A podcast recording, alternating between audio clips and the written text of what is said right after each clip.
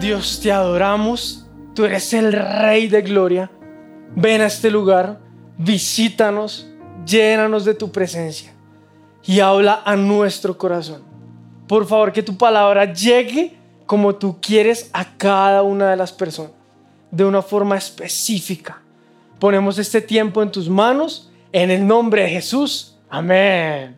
Bueno, pues hoy vamos a hablar de logros, de metas, de triunfos, de cosas que vamos a lograr. Y hablando de logros, ¿quién fue tu primer logro? ¿Yo? no, tú, tú eres un privilegio. No, la verdad, yo tuve varios logros, tú sabes. Hay uno el cual para mí es importante, el que yo digo, uy, qué felicidad, qué alegría haber logrado eso y, fue comprarme una moto. Imagínate, imagínense que yo estaba aquí en Bogotá, en el sistema de transporte y todo, y yo empecé a sentirme incómodo y yo, ah, quiero una moto, quiero comprar una moto, quiero comprar una moto.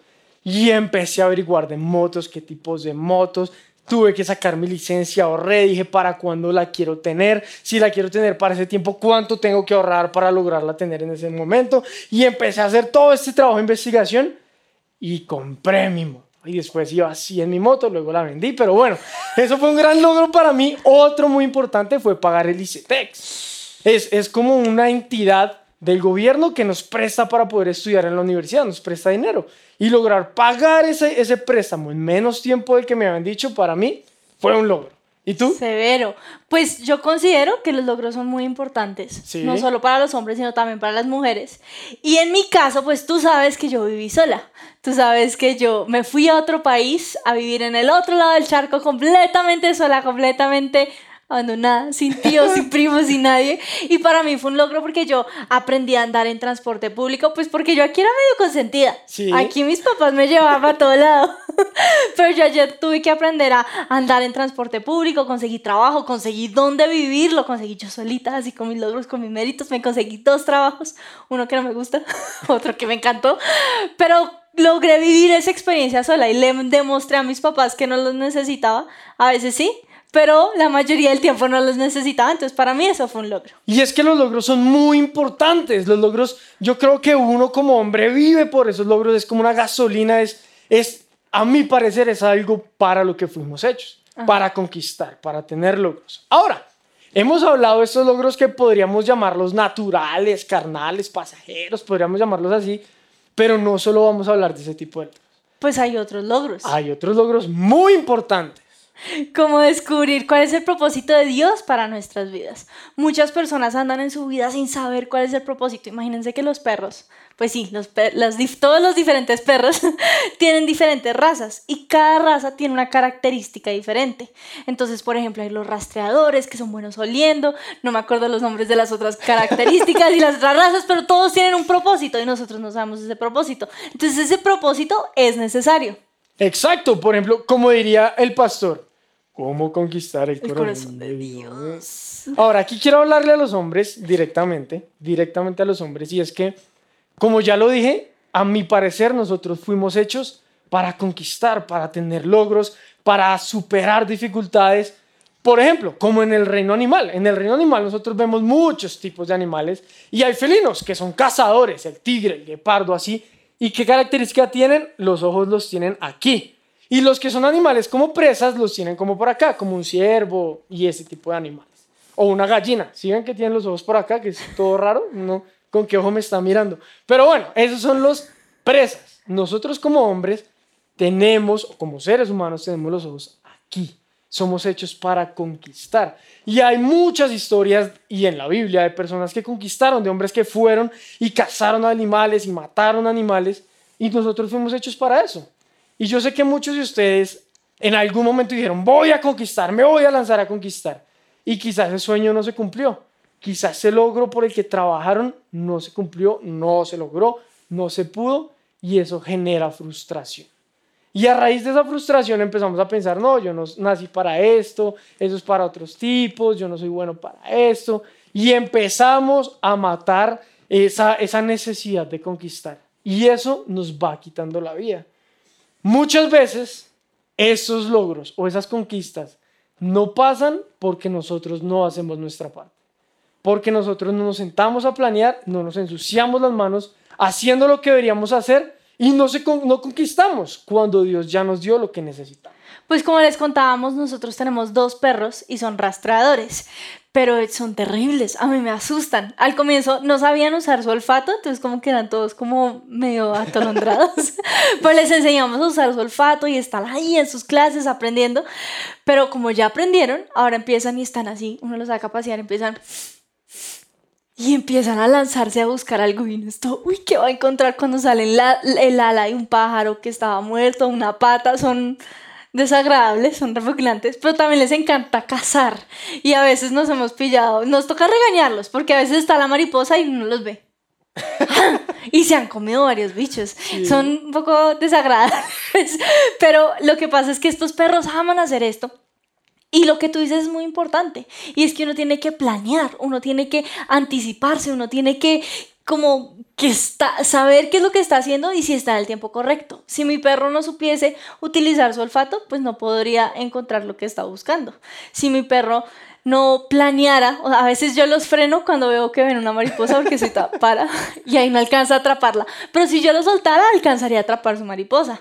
Entonces la pregunta es, ¿estamos en el tiempo correcto para cumplir un sueño? ¿Estamos en el momento correcto?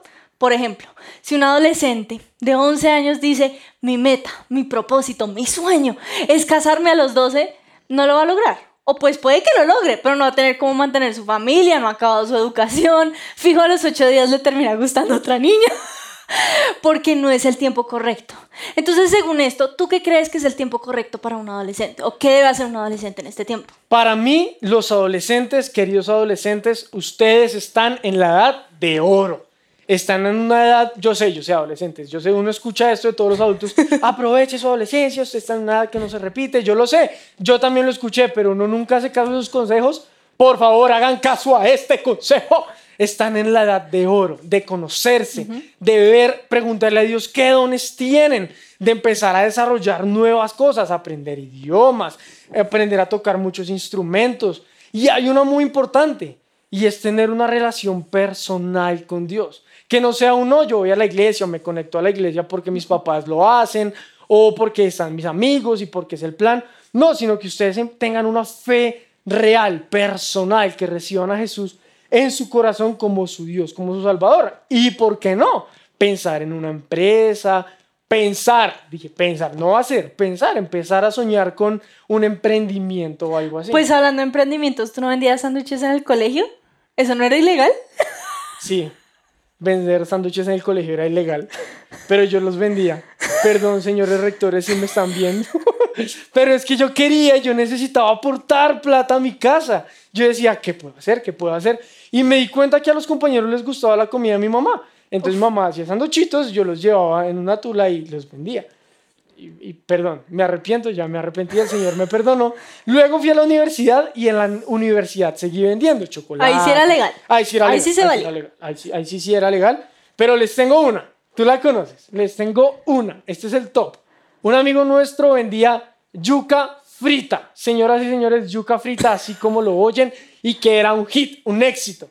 Ahora, yo no les estoy diciendo que vendan cosas ilegales en su colegio o algo así.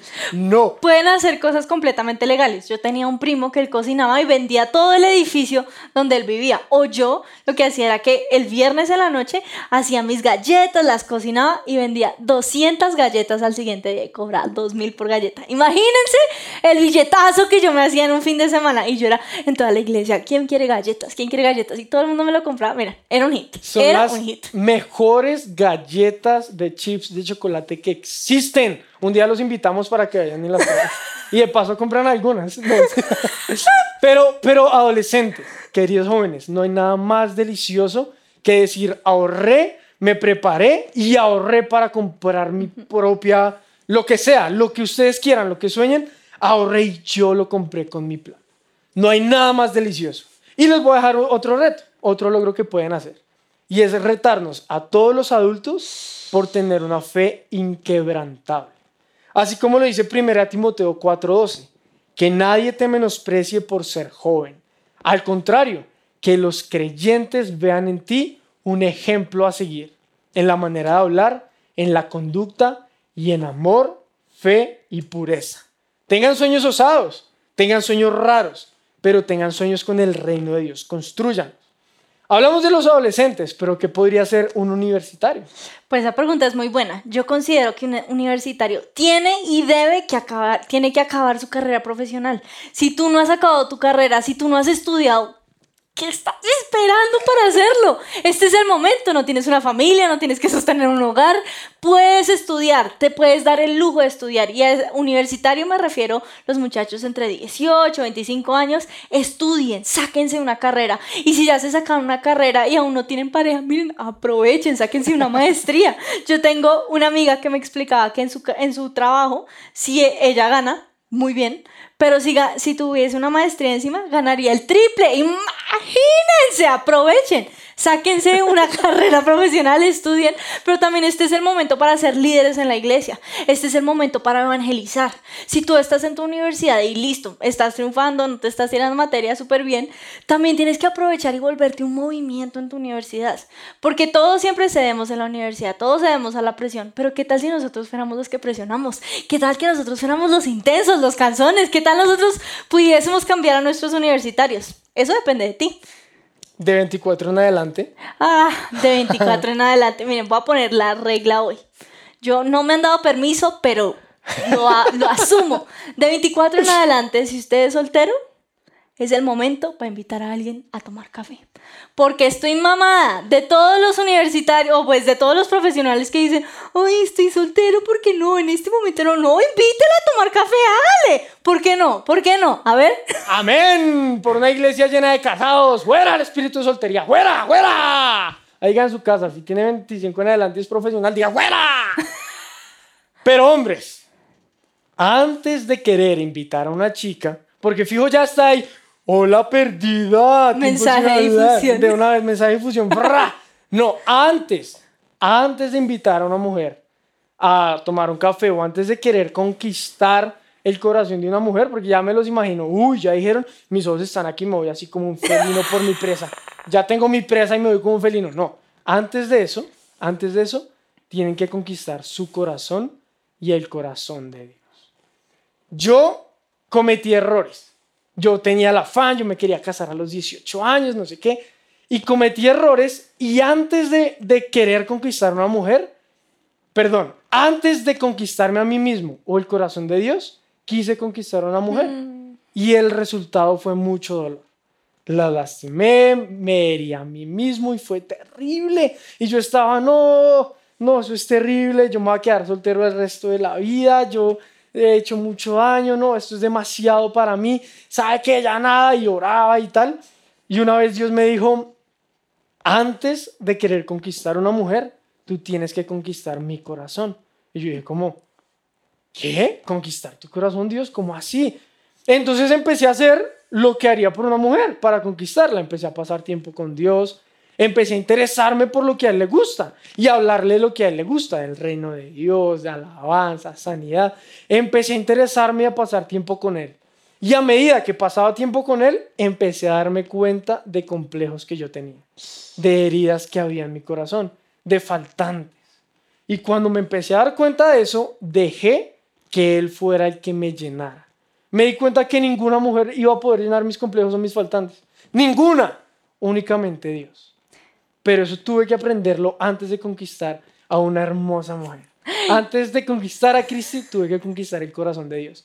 Hombres, pilas ahí. Y ahí nosotras cometemos el error y es que solemos meternos con hombres como el pasado de Tomás, que no se habían conquistado y son hombres que no nos valoran, son hombres que no conocen nuestro valor. Entonces, este es mi tip para las mujeres y es, ustedes tienen que saber cuánto valen antes de meterse en una relación. ¿Por qué? Porque conozco a muchísimas mujeres que valen oro, que yo digo, partidazo esta vieja, pero están con un peje lagarto ahí, con un bobazo, con un tonto que no quiere meterle ahí su golpe, un acelerador. Uno dice, ¿cómo está con tan bobo?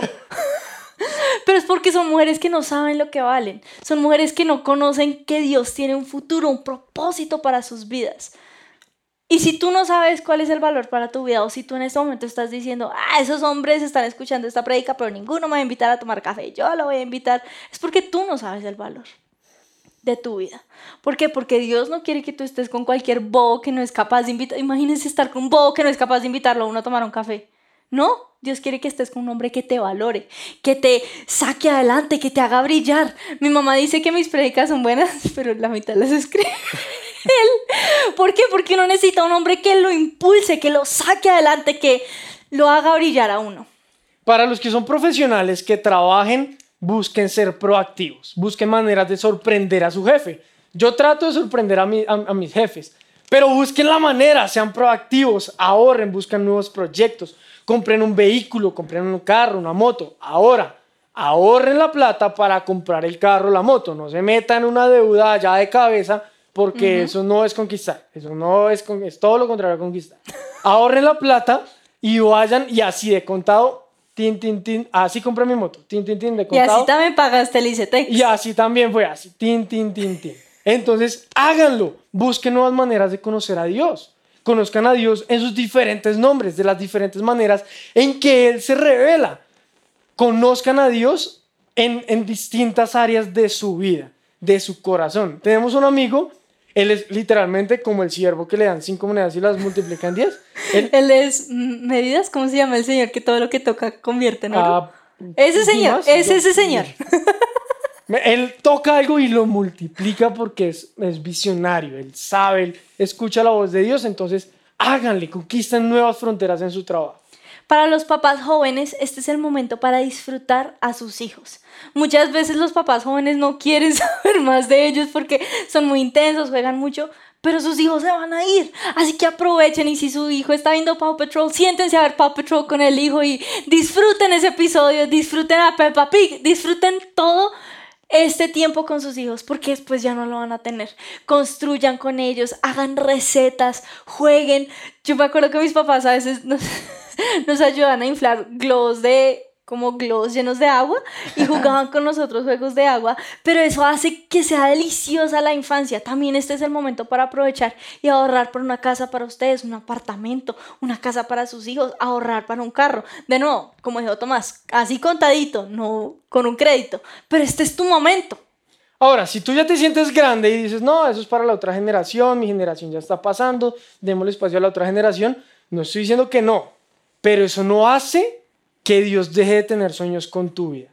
Quiero decirte que Noé tenía alrededor de 480 años cuando Dios le pidió que construyera un arca. No era un bote, no era una canoita, era un arca. Así que no se trata de tu edad, no se trata de tus habilidades, se trata de tu disposición, la disposición en tu corazón para hacer lo que Dios sueña que tú hagas y la sensibilidad para escuchar su voz. Mi abuelito tenía 50 años cuando quiso empezar a aprender inglés. Y cuando quiso montar una iglesia tenía 70. 70. Yo a mis 25 ya no tengo la energía de ese señor. Pero él es él es súper lleno de energía, él está motivado, él todo lo quiere hacer. No es una excusa la edad. Y también quiero decirle algo a los que están recién casados. Este consejo es para los recién casados y es este tiempo no lo van a volver a vivir hasta que los hijos se vayan, que es como en 25 años, algunos casos 30, no se vuelve a vivir esta etapa. Así que disfrútense, pásenla rico, hagan viajes mochileros, ahorren. Uno en este tiempo puede ahorrar mucha plata. Uno en este tiempo puede invertir, uno en este tiempo puede hacer lo que antes no o lo que después no puede hacer. Vean películas que no van a poder ver con niños, pero disfruten este tiempo. Y hagan dieta se los decimos por, por experiencia. Llevamos un año comiendo. y un año donde se nos ha notado. Y la dieta no es tan fácil como comerse tres hamburguesas diarias. Imagínense que hace unos días estábamos en una reunión laboral y nuestro jefe nos preguntó a cada uno de, de pues, del equipo, nos dijo un propósito para el año 2021. Entonces todos compartieron, yo dije, no, todavía tengo que bajar algunos kilitos que se me siguen notando. Pero la respuesta de la señora Joy, que es la mamá del pastor, me sorprendió y me inspiró. Ella dijo, quiero crecer en mi relación con Dios, pero que se vea, que haya fruto, que la gente note que estoy creciendo en mi relación con Dios. Y a mí eso me inspiró. Entonces, señores abuelitos, señores que ya son grandes, crezcan en su relación con Dios y que se note. Inspiren a sus hijos, inspiren a sus nietos, inspiren a su familia a enamorarse de Dios, que se vea la bondad de Dios en sus vidas, en sus casas, enamoren a sus nietos de Jesús. Y, también sean un poquito alcahuetas. Pueden, por ejemplo, ponerle una piscina en la casa al nieto. Se lo gana. ¿Por qué no? Se lo conquista. Lo que Tommy me dice, lo que Tommy está diciendo me recuerda a otros papás que no hemos mencionado y son los papás que están en nido vacío. O sea, mis papás. No, no pues falta Dani. Está disponible, por si Ah, no, no. Mentira. Pero mis papás, mis papás están entrando a la etapa del nido vacío. Y ese puede ser tú, que en este momento ya no hay hijos y uno qué hace sin los hijos. ¿Aburrirse? No. Este es el momento para volver a disfrutarse, para gastarse la plática. Y aquí mi mamá me dio un consejo que me parece maravilloso para todos ustedes. Y es, este es el momento para volverse en esos abuelos de los que hablaba Tomás, en el abuelo chévere. El abuelo que uno, uno lo saluda, hola abuelito, y le dice, papito, mira, para usted, cómprese, algo lindo. Uno tiene que convertirse en ese abuelo, pero este es tu momento para ahorrar. Yo sé que mi abuelita también lo que hizo fue llevarse a todos mis primos a Disney. Eso lo puede hacer un abuelito, ¿por qué? Porque le sobra la plata, pero tu momento para ese momento de ser abuelo es ahorita. Cuando no están tus hijos, cuando aún no hay nietos, empieza a ahorrar, empieza a aprender a cocinar. Mi mamá está aprendiendo a cocinar y se hace unas recetas buenísimas. Nosotros estamos a dieta y aún así le quedan deliciosas. Pero este es el momento para invertir en esos nietos. Isaías 55, 9 dice, mis caminos y mis pensamientos son más altos que los de ustedes, más altos que los cielos sobre la tierra. Y Proverbios 16, 9 dice, el corazón del hombre traza su rumbo, pero sus pasos los dirige el Señor. Así que pídele sueños a Dios pídele que Él te llene de sueños. Y si ya tienes sueños y metas, pregúntale, ¿tú diriges mis pasos hacia este sueño o mejor lo, re, lo, lo ajusto? lo reajusto o mejor lo ajusto un poco para que tú dirijas mis pasos hacia ese sueño. Todo esto que me dices me recuerda a un gran soñador. José. Yo tenía que hablar ahí según él. 37, José a sus 17 años ya estaba trabajando.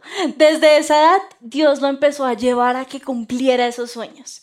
Y nosotros queremos decirles todos estos ejemplos, no para que ustedes digan, ay, ¿cómo así que tengo que tener piscina? No, ¿cómo así que tengo que hacer lo otro? No, sino para inspirarlos. Y queremos inspirarlos con esta historia de José.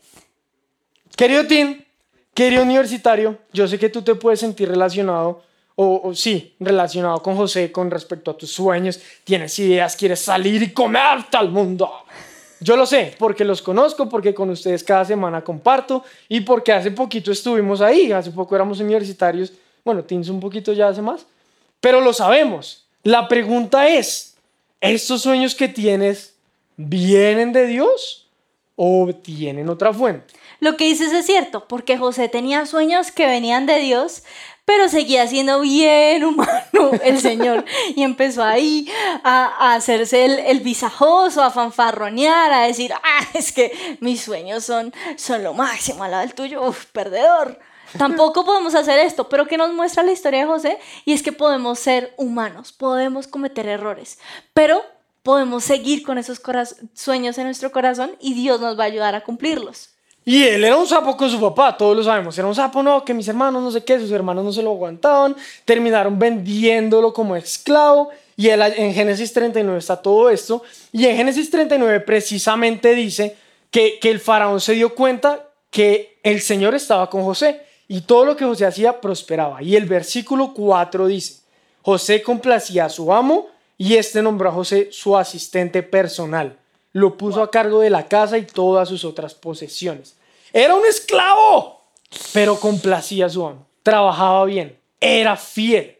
Entonces podemos ser como José. Y la verdad es que la vida de José no fue perfecta. José terminó en la cárcel por una situación, José tuvo momentos muy, muy, muy, muy, muy duros, pero él empezó a ser emprendedor. Y lo que nos dice Tommy es impresionante. Si él era un esclavo, logró ganarse el favor de su jefe. También fue un trabajador, un emprendedor. Él conquistó el favor o la gracia del guardia en su prisión. Y gracias a esto, y gracias a que le, le, tradujo unos sueños a, a, unos amigos, él logró salir de la cárcel. Él interpretó, entonces pasó mucho tiempo, muchos años desde que él soñó hasta que salió de la cárcel. Y luego interpretó un sueño del faraón y fue puesto segundo al mando.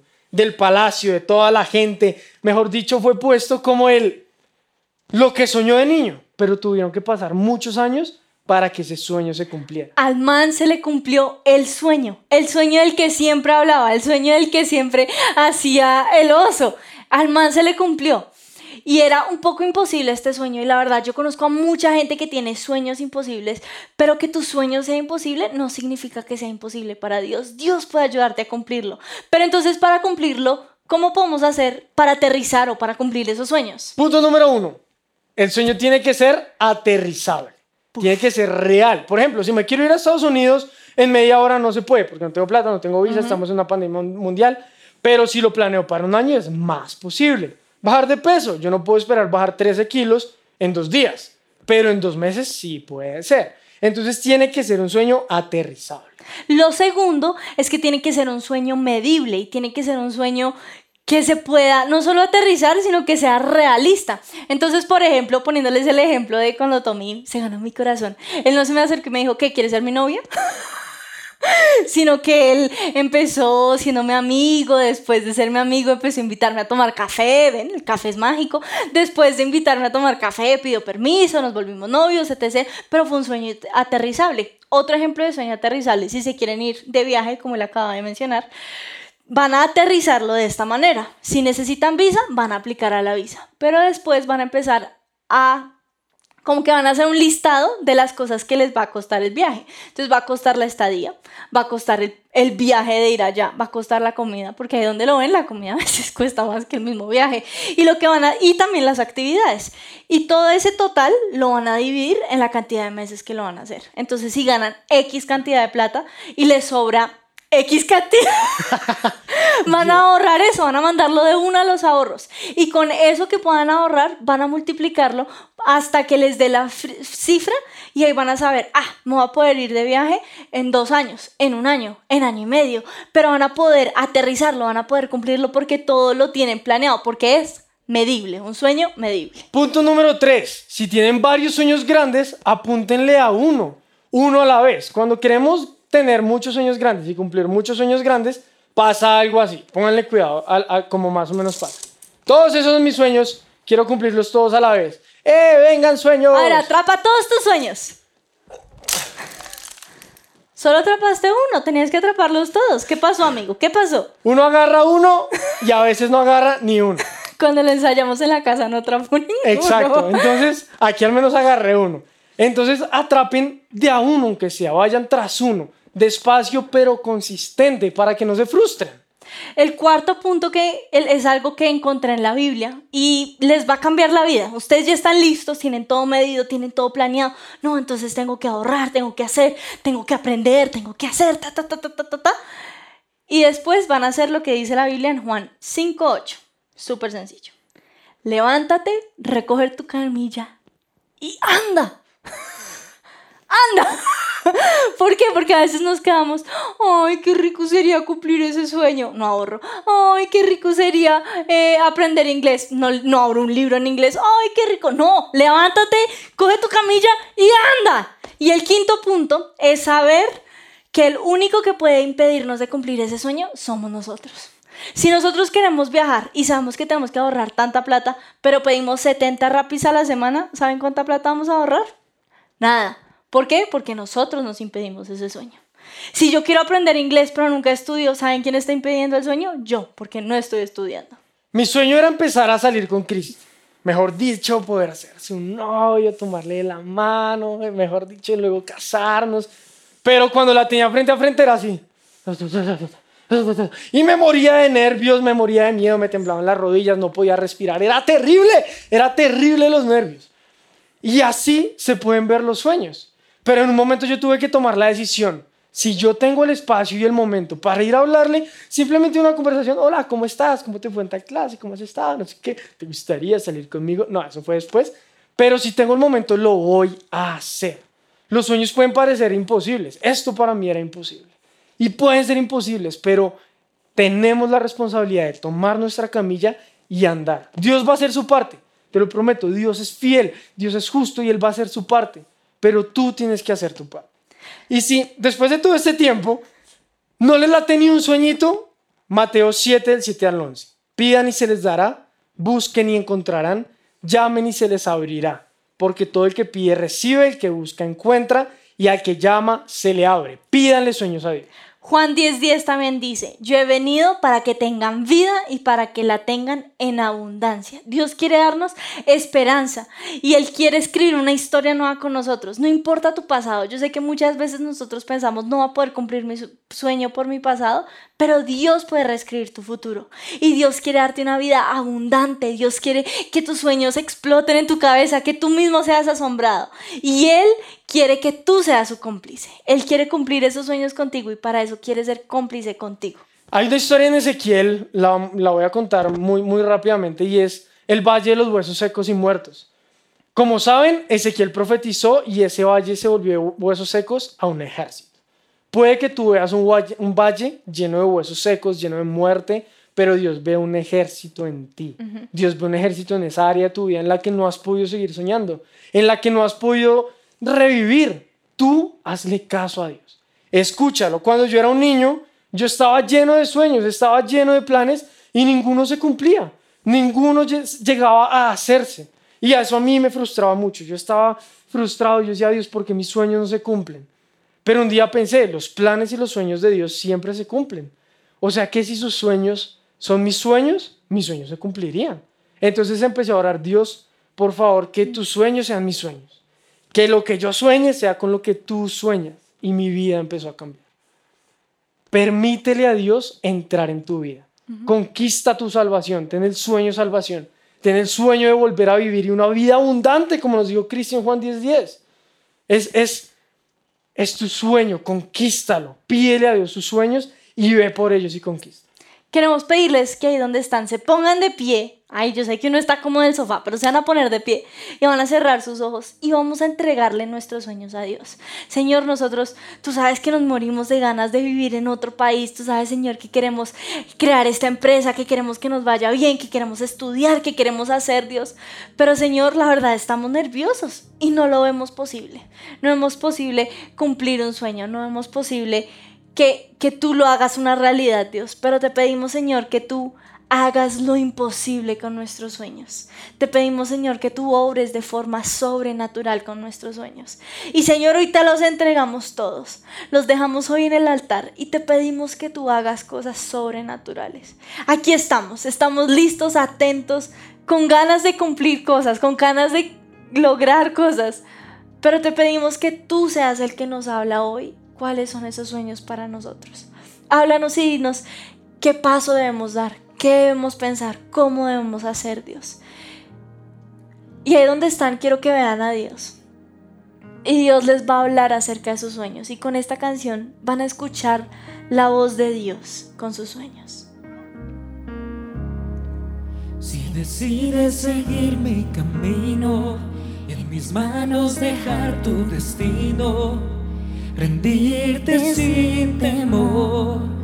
Sabrás que yo soy Dios si confías a mí tu dolor y me abres hoy tu corazón. Te mostraré mi amor, seré tu salvador, a tu lado estaré, a tu lado estaré. tu lado estaré.